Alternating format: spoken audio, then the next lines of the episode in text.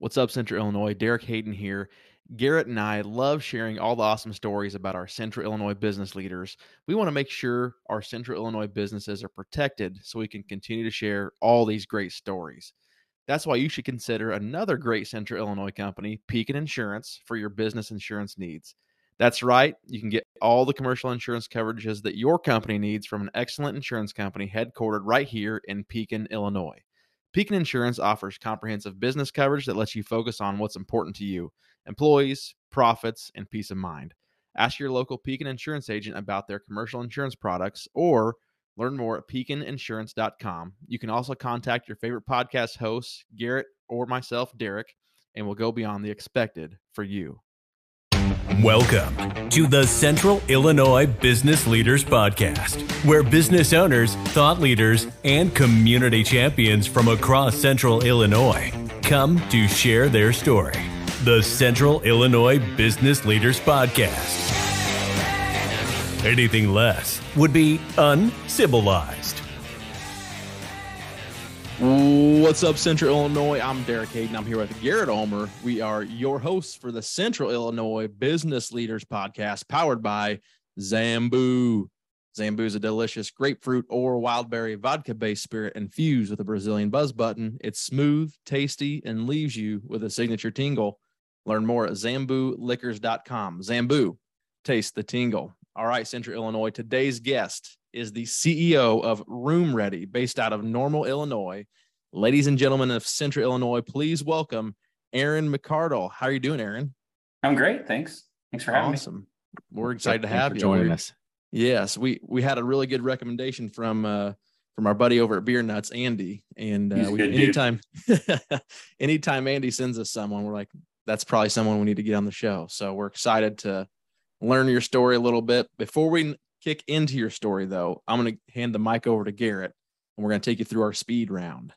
Yeah, boy. Yep. Okay. Like like Derek said, we're going to have a couple questions here, six questions in under 60 seconds, and uh, for our listeners to get a better idea of who Aaron is. So, on your, you ready? All right, let's do it. All right. First concert you ever attended? Uh, Stone Temple Pilots, uh, Springfield, Illinois, the State Fair. Awesome. Nice. Favorite movie? Smokey and the Bandit. I don't think we've heard that one yet. Good yep, deal. It's new. Favorite ice cream flavor? Um, um, uh, rum raisin. All right. Okay. iPhone or Android? iPhone. Favorite social media platform? Facebook. All right. And now I know you, this is typically where we ask why Central Illinois. I know you said you grew up in Central Illinois, but tell us a little bit about where you grew up uh, and why you're where, why you're at where you're at now and what, what you like yep. most about it. Um, I, uh, I grew up in Edinburg, Illinois. My dad was the superintendent at Kincaid South Fork and then uh, was well, principal and superintendent there. We moved from Edinburg to Lexington, Illinois. Uh, okay. The big city of Lexington um, with you know 1,500 people instead of a thousand when I was a freshman in high school, and then um, I went to college for a year. I went to Augustana and realized um, about the same time that the school realized school wasn't for me. I realized school wasn't for me, and so uh, ended up quitting uh, school and um, working for a Central Illinois guy, uh, Harlan Geyser at Bloomington Computers, installing wiring for computer systems. And then that turned into working as an electrician as an electrician, and then just kind of always stayed around Central Illinois until recently. So that's that's why it's here or there. All right. Awesome. Awesome. Yeah. Well, great, Aaron. Appreciate you taking us through the speed round there. So um, we mentioned you're the CEO of Room Ready.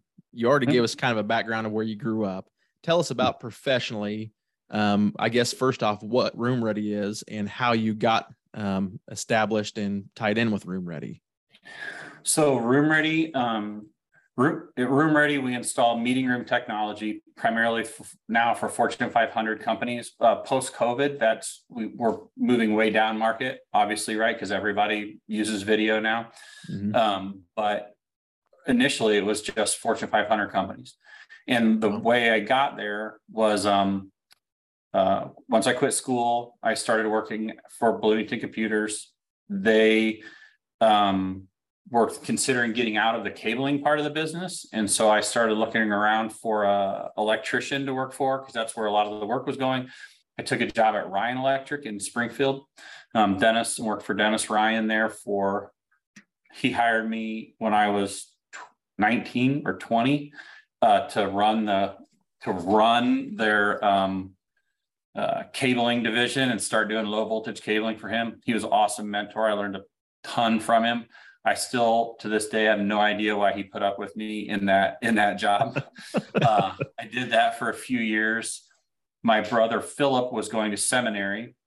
He bumped into Luke Zeller at church. Luke, uh, his parent, his dad and his uncle owned Zeller Electric. So mm-hmm. I started talking to them. It took about a year to make the decision to go to work for Zeller Electric.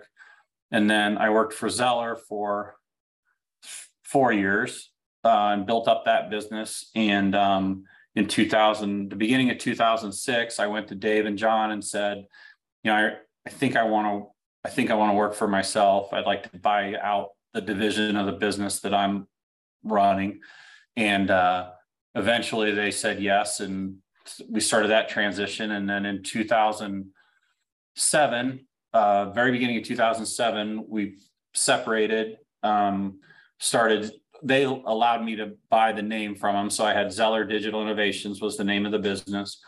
And we started just doing low voltage cabling, physical security, fiber optics, uh, that that type of thing.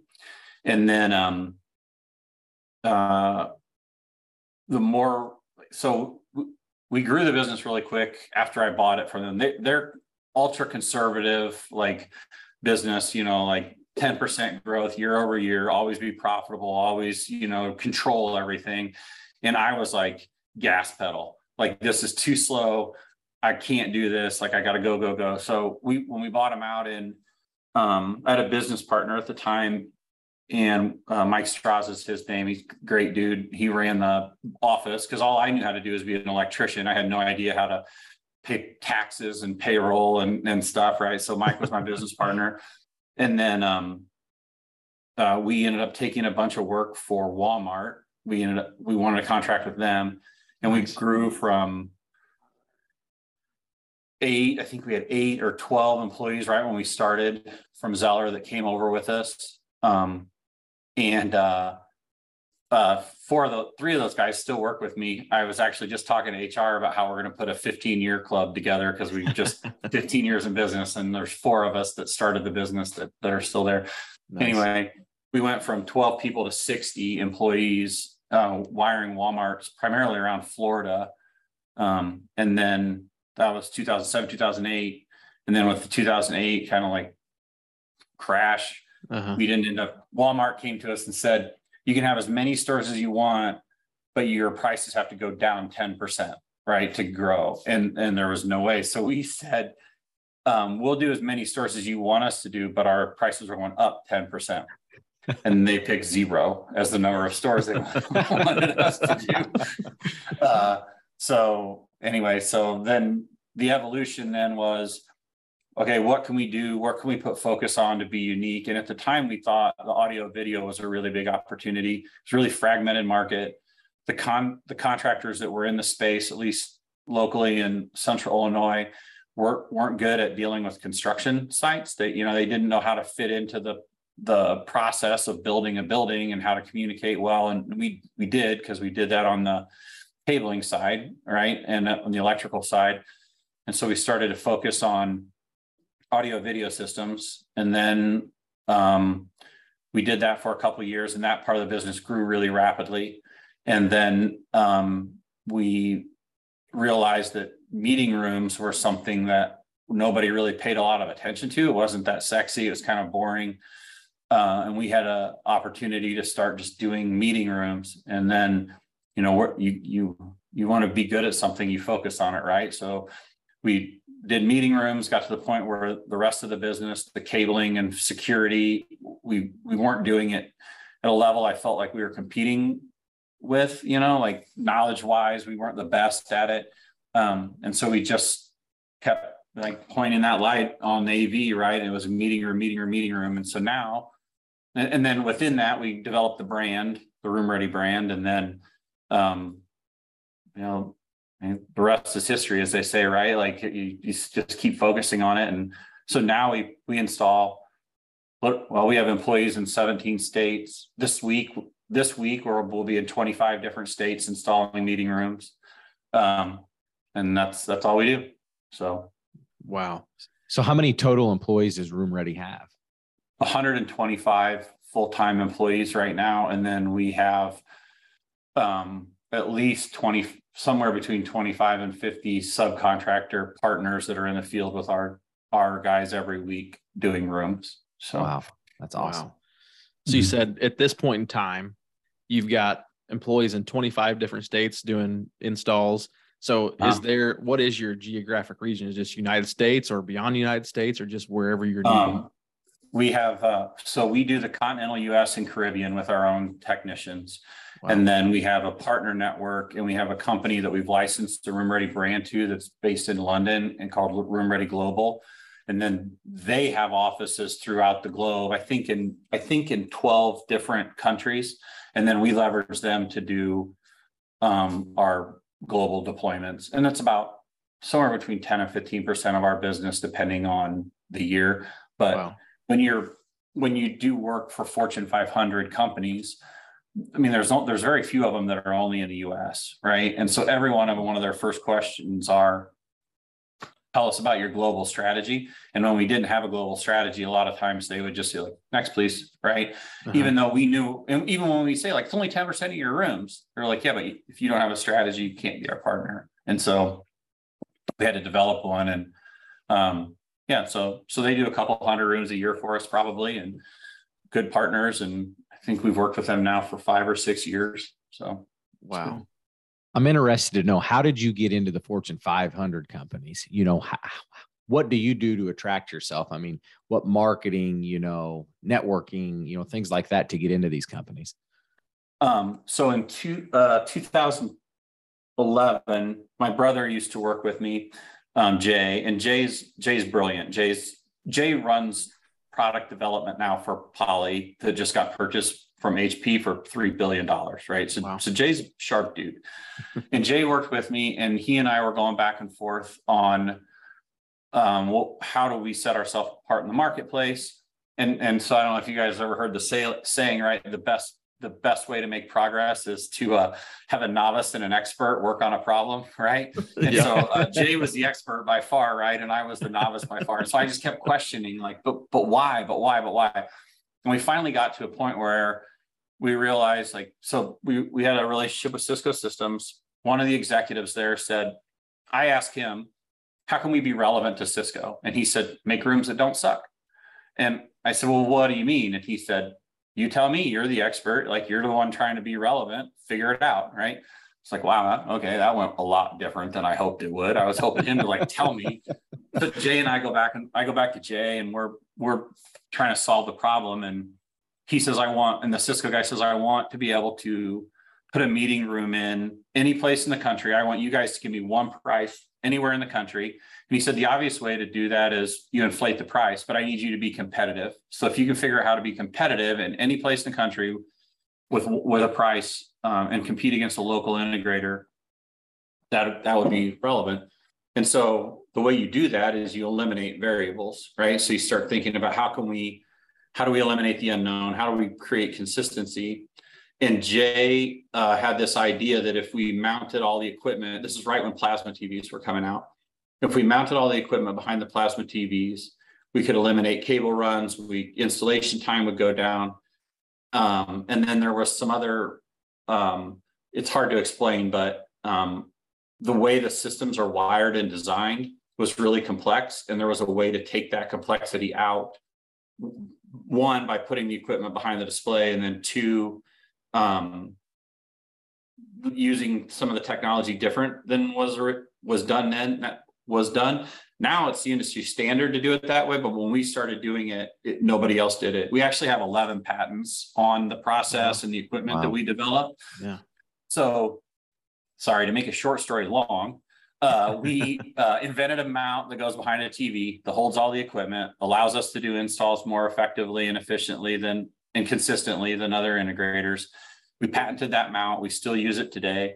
Um, And then we patented the process by which you plug in the components, the order you do that, which then creates consistency.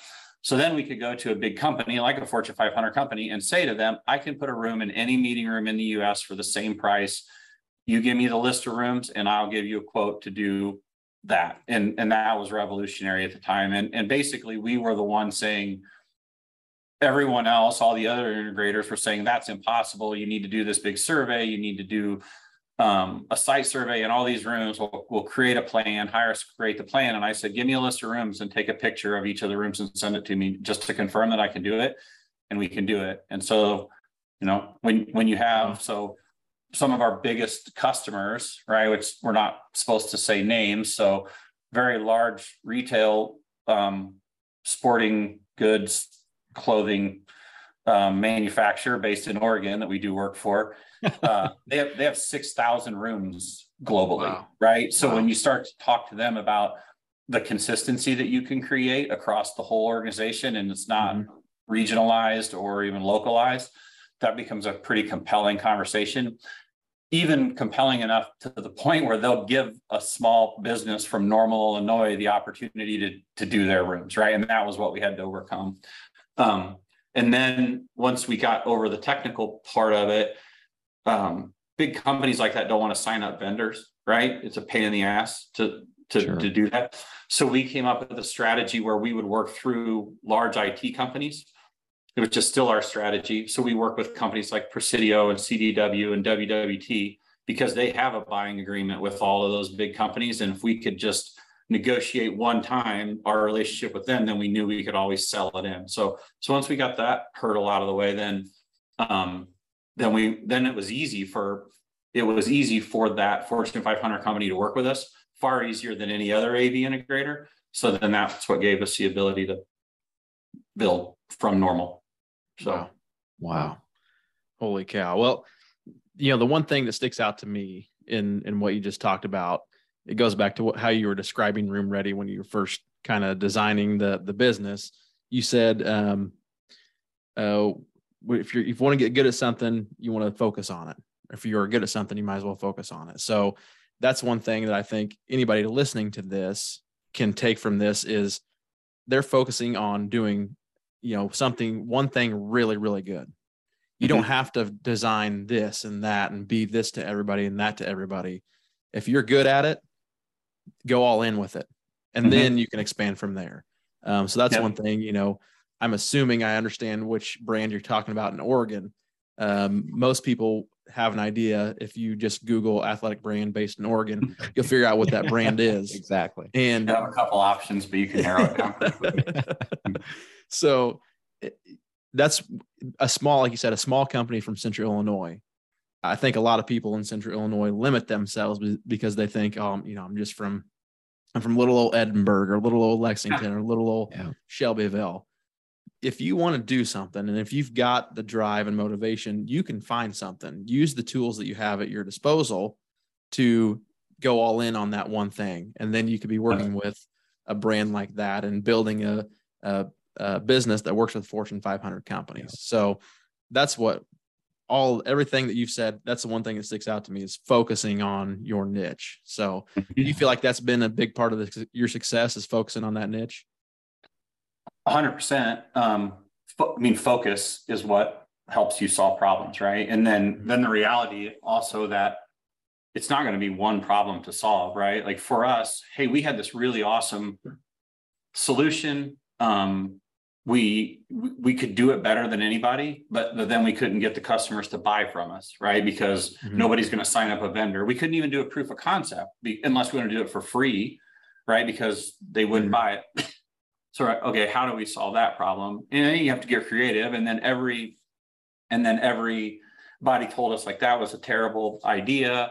Nobody's going to bring a competitor in right? And so it's just the you have to be unwilling to hear when you hear no you have to be unwilling to accept it. It's like okay well what's the reason why they're giving me the no? And then you can decide if it's bs or not and they might be right right like well nobody's going to want to do that because here's the obstacles like okay well now i have some other problems to solve and you just keep keep going right and if and if the, if it's worth it to you you'll do it right? And so, I mean, I, I, know, I had a young family.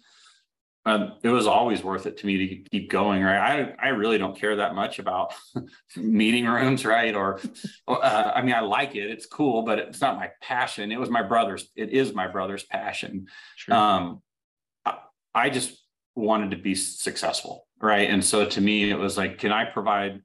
And specifically, it was I want to give my family opportunities that are uncommon, right? And I want to give them, I want them to be able to do things that other people don't get to do.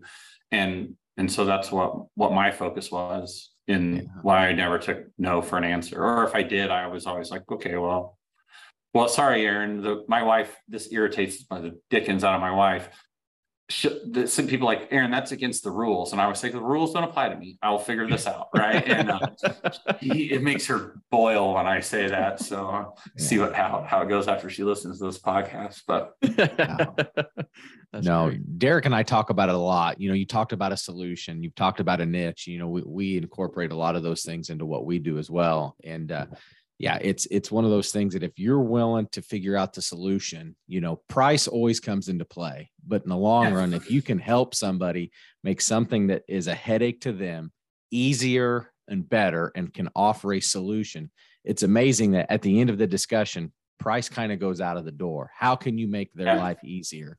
You know, and it sounds like that's what you guys have dove into. So that's awesome. It's value, right? Yeah. Um, our rooms aren't cheaper than anybody else's they work better. They the the mount that we put up behind the TVs doesn't require backing. So now you have to buy a eight hundred dollar piece of hardware from us, but you don't have to spend two thousand on the room, right? And so to be able to communicate that, yeah, we're more expensive, but here's why it's a better value. Um, yeah. that that was really, I mean, and then layered, right? So, no, yeah. So, so I want to shift a little bit, you know, in your CEO shoes you mentioned you've got employees across 17 states, I believe it was. Yeah. So, you know, obviously that's that's more common today than it was five years ago, three years ago.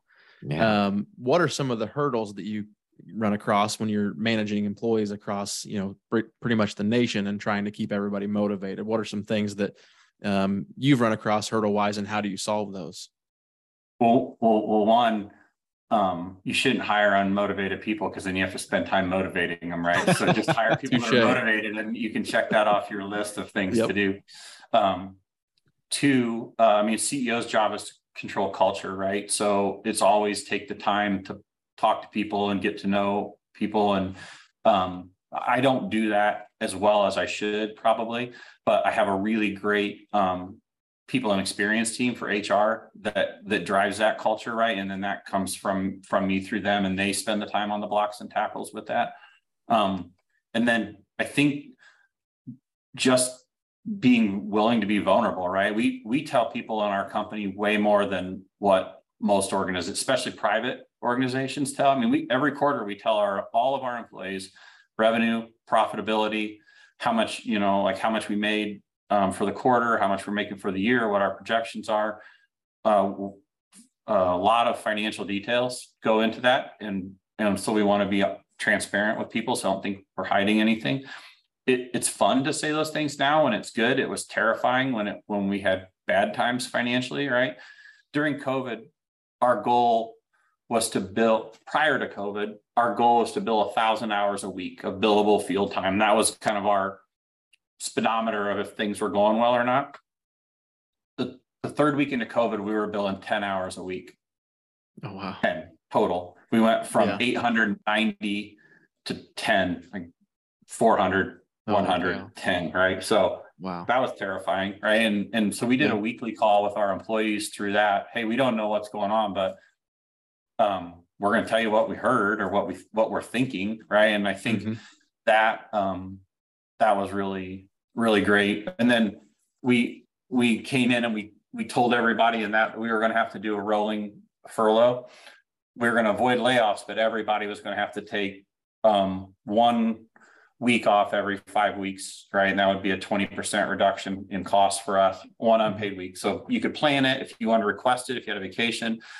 And I, I remember going into that meeting thinking like, this is going to suck so bad and just waiting for the backlash. And all I got was like like thanks and praise that nobody got laid off and that we could all do it as a team. And wow. so I was just, um, just sometimes you just gotta wade into it, be vulnerable and like be willing sure. to get hit in the nose. And then sometimes you get a hug. yeah. nice. Yeah. So, yeah. wow. I can imagine. Yeah, that that would be um and I'm sure a lot of businesses are now moving. I feel like maybe you are a leader, especially in central Illinois, to have a more remote workforce, you know, yeah. even pre-COVID.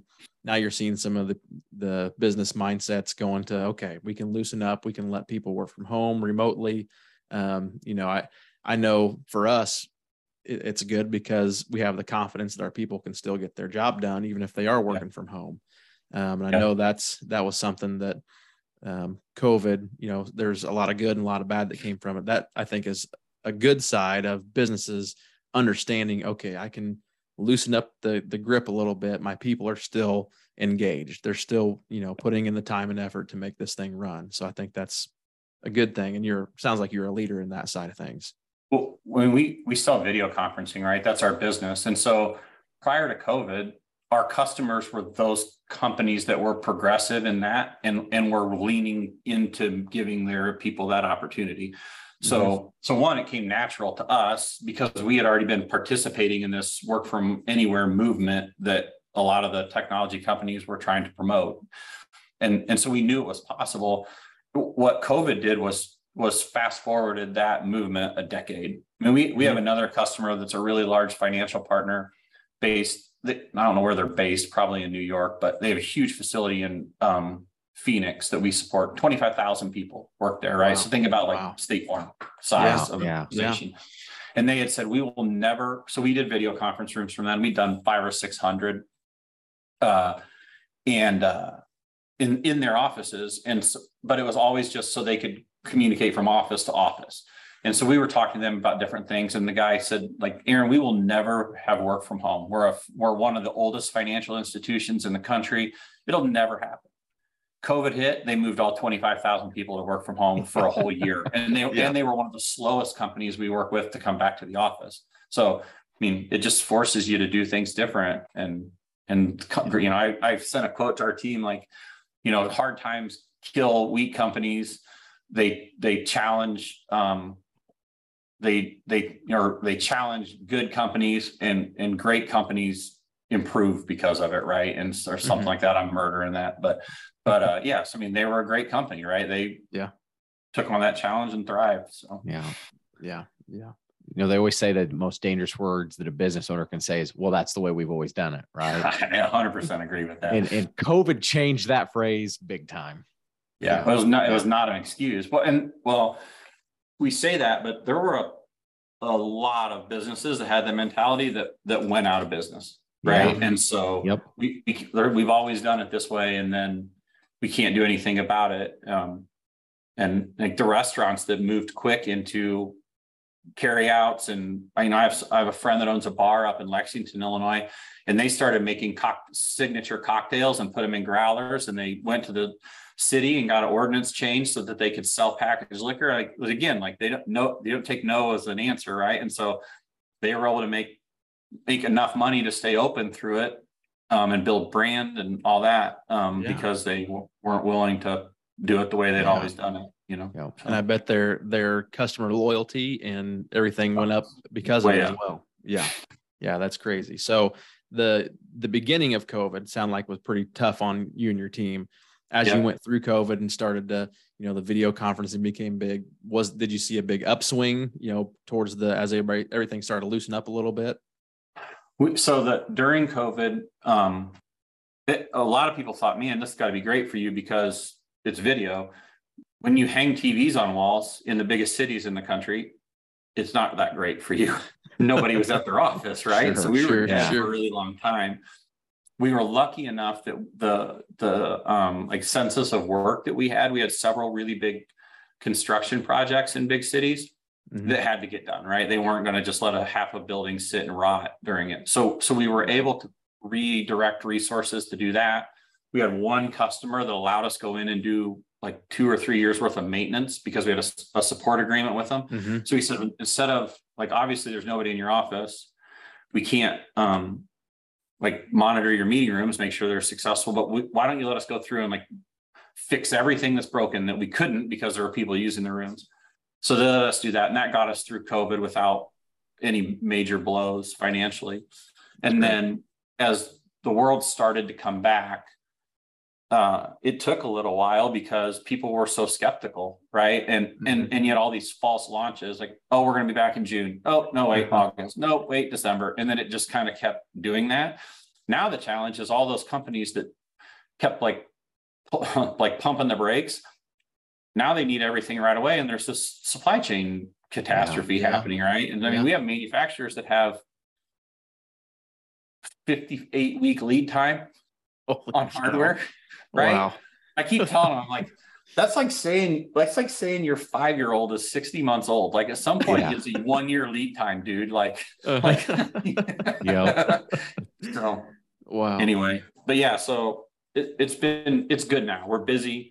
We have a ton of work. We're we're we're blessed in that, and I am just grateful that that we we were able to keep going. But we kept our foot on the gas. We we also doubled marketing and sales um expenditure wow. expenditures during COVID, right? Mm-hmm. Like we cut other things, we cut operational things, we cut benefits for um in comp for some people. So anyway. Yeah. Wow. Wow. Great. So we are actually, Aaron, we're getting close to the 30 minute mark. Okay. Um, so before we hop off of here, is there anything that you want to leave our listeners with that you really want, you know, any messages, tips, ideas, um, whether it's about Central Illinois or otherwise? We used to say, um, we used to say that one of the things that brought us success w- was that we took the Midwestern work ethic and exported it to the rest of the country, right? And that nobody was going to work harder than us, longer than us, period, right? And uh, and I really believe that if we wouldn't have been, if we wouldn't have been pulling our skilled trades out of Edinburg, Shelbyville, Springfield, Lincoln, uh, it would have been a lot different future for us, right? So we got a lot of really hardworking guys and gals that came in and were just like, I don't know if you want to say they had a chip on their shoulder, but they got sure. they showed up and they proved that they could work. You know, yeah, you're used to wiring gas stations in Springfield, Illinois, and now you're in a 80 story building in downtown Manhattan and, and dealing with and and to hold your own, right? Like it just yeah. goes to show that there's a lot of really talented people in Central Illinois, and um, we were able to capitalize on that and let and by by their willingness to work with us and take a risk. So no short like leverage it, right? Realize yeah. it, don't take it for granted. So yeah, absolutely. One of my favorite terms that um someone labeled me uh last year and, and I never thought of it, but I, I really liked the concept and it, it, like it's exactly what you said, Aaron. They said that the term was Midwest grit. I was like, mm-hmm. man, that that makes you feel just like, you know, watch me do it. You know, just watch mm-hmm. me do it. We're gonna make it happen. So I love that term.